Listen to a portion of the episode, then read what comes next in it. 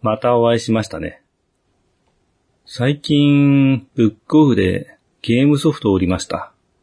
プレイステーション4のソフトで3000円くらいで売れたんですけど、知っていますか？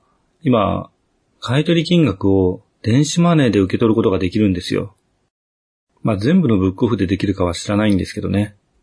ただ、このサービスなんですけど、受け取れる電子マネーがすごく限られていて、 PayPay とか楽天ペイとか、買う時に使える電子マネーでも受け取りには使えないんですよね。ペイって使ってますか？ペイ。ペイ、便利ですよね。受け取れるペイは、LINEPay くらいですね。あとは、キャッシュ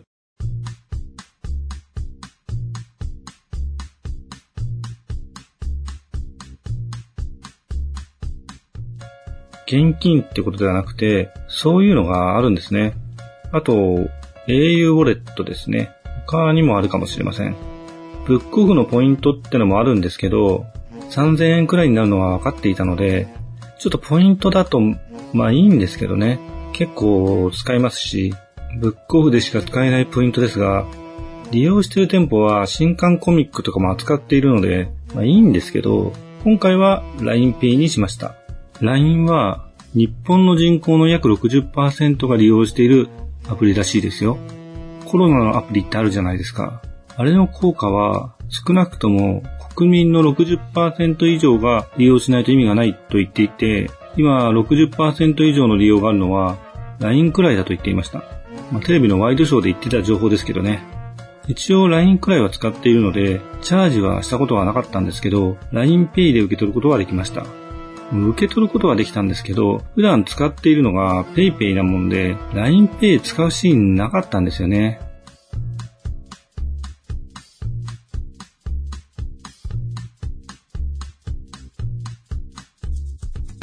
改めまして、夕闇堂の根岸です。なんか中古書店のサービス情報を織り祭る中古書店夕闇堂のタイトルにふさわしい内容で始まりましたね。初めてですね。で、また別の日なんですけど、マクドナルドのモバイルオーダーってのも時々利用するんですよ。以前は独自のアプリでしたけど、今はマクドナルドのアプリに統合されました。というか、そもそもなんで別にしてたかは知りませんけど、マクドナルドのアプリ内にモバイルオーダー機能ってのがあるってことですね。近くのお店を選んで、その店のメニューからオーダーして受け取ることができるサービスです。店頭のオーダー待ちの列に並ぶ必要がなくなるんですね。結構時間によっては並んでいるので便利なんですよね。移動中にいい感じで注文しておくと、お店に着いたタイミングで受け取るとかってのもできますね。支払いはクレジットカードか LINEPay 対応です。ということで、LINEPay の出番がやってきました。まあ、別にクレジットカードもあるんですけど、せっかくですから使いますよね、LINEPay。基本的にゲームはネット注文です。Amazon ですね。ダウンロード版を買う時もありますけど、あまりがっつりやらないかもしれないタイトルは、とりあえずパッケージ版を買います。割としっかり遊んじゃっても、いいゲームは中古屋での買い取り価格が高めなので、コスパが良くなりますね。昔はゲームショップなどで買っていましたが、最近専門店は見なくなりましたね。ゲオかブックオフかって感じですね。ブックマーケットとかまだあるんでしょうかうちの周りではあまり見かけませんね。あと、古本市場とか。何を買うにしても、やっぱりネットショッピングはお手軽ですよね。リアルショップもネット販売を併用するのが当たり前の時代ですからね。ネットショッピングの支払いは、もっぱらクレジットカード払いですが、クレジットカードも節度を持って使用すればとても便利なものですよね。そこで気がついたんですけど、今回ゲームを買って、売って、売ったお金で Mac を買ってという流れで、一切お金を、お金は使っているんですけど、現金に触れていないんですよね。さらに言うと、私の勤めてる会社の給与は銀行振込ですから、まあ今時手渡しっていうのもなかなかないんですけども、そもそもそこから現金を見ていませんね。お金はデータとして管理されるようになったんだなって、なんとなく実感した出来事でしたね。さて、1番目の FF ですが、チャイムを手に入れたネギたちは、ヤーニクルム砂漠に立つミラージュの塔へ向かうことになります。が、その前にやっておくことがあります。ミラージュの塔には人間をご主人様と呼ぶ機械仕掛けの人形、ロボットかながいるんですが、この中の一人がこう言います。私たちの仲間、西の彼方に出たワープキューブ持って、ご主人様に会いに、また西が出てきましたね。ワープキューブはミラージュの塔から浮遊城へ移動するために必要なアイテムです。なんで持って行っちゃうんだって思いますが、このワープキューブがないと浮遊城へは行けませんので、それの回収に向かいましょう。もうすでにヒントは聞いていますよね。鷹の目の少女が光るものが西へ飛んでいくのを見ています。そして、音楽の少年コペが、コペでいいんだっけな。北の滝のあたりで機械仕掛けの化け物を目撃しています。ということで、音楽から川をカヌーで登っていき、北の滝へと向かいましょう。滝の裏に洞窟があります。洞窟の最深部まで行くと、ミラージュの塔にいたロボットがいます。ずっと待っていた。このキューブを持って行って、浮遊城のティアマット、お願い。そう言って、ワープキューブをネギに渡すと、それっきりギギ、ガガ。としか言わなくなります。なんでこんなところで待っていたんでしょうかここで光の戦士に会うことを知っていたようにも思いますね。本当はミラージュの塔にいるだけでもよかったんですけどね。その方が手間が省けますからね。何らかの理由があったかもしれませんけど、よくはわかりません。これは多分、音楽の情報で滝の裏の洞窟へ来て、最深部にいる機械仕掛けの怪物と戦闘と思ったら、謎のアイテムを託されるという流れなんでしょうね。そして、ミラージュの塔へ行くと、その機械仕掛けの怪物が、実は天空人たちの作ったロボットだったとわかる仕掛けですね。ルフェイン人の街でも、祖先が作った機械人形たちは、今も動いてるのだろうか。という情報が聞けます。天空の城、ロボットというと、天空の城、ラピュタみたいですね。天空の城ラピュタは1986年です。ファイナルファンタジーは1987年ですから、まあそういうことでしょうね。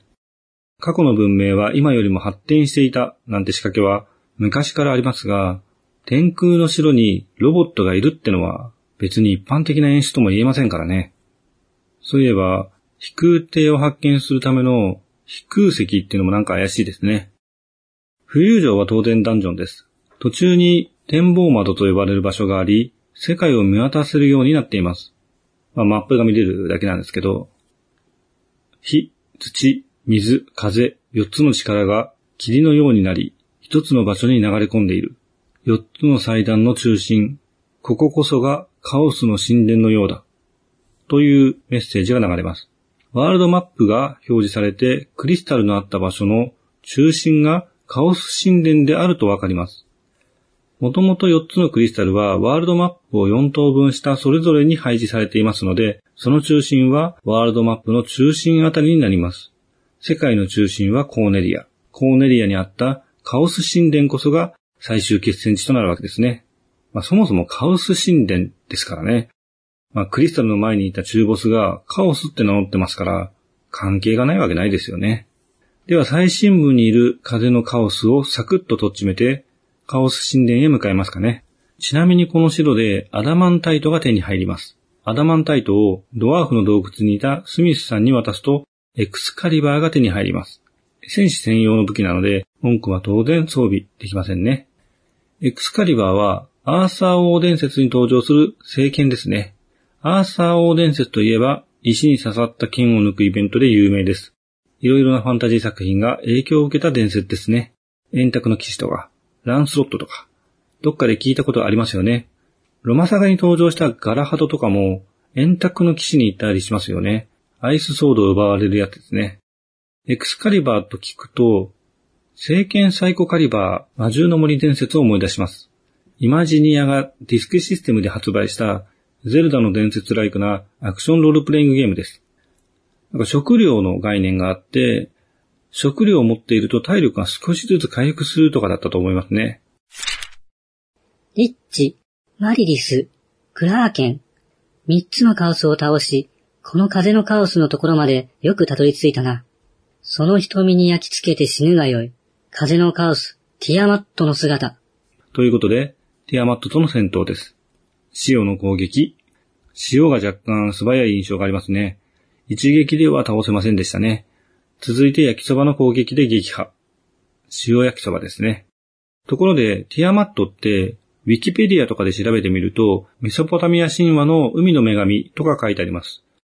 ここで出てくるティアマットは、お分かりですね。ダンジョンズドラゴンズのモンスターです。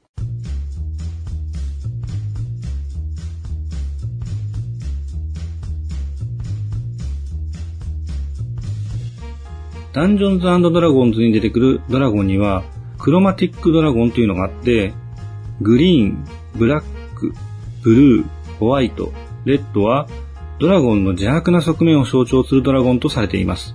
色彩竜と訳されていますね。そのドラゴンの女王がティアマトと言います。それぞれの色彩の竜の首を持つ五首竜です。ファイナルファンタジーのティアマトの首は同じ色ですけどね。竜の王バハムートとは対をなしていて、邪悪な竜の女王という立ち位置です。言い忘れていましたが、水のカオス、クラーケンもダンジョンズドラゴンズからの流用ですね。結局4つのカオスはすべてダンジョンズドラゴンズのモンスターなんですね。こうなってくるともはや FF ではなく DD ですね。イニシャルが同じ文字2つってのももしかしたら意識していたのかもしれませんね。この番組は架空の中古書店夕闇堂がお送りしました。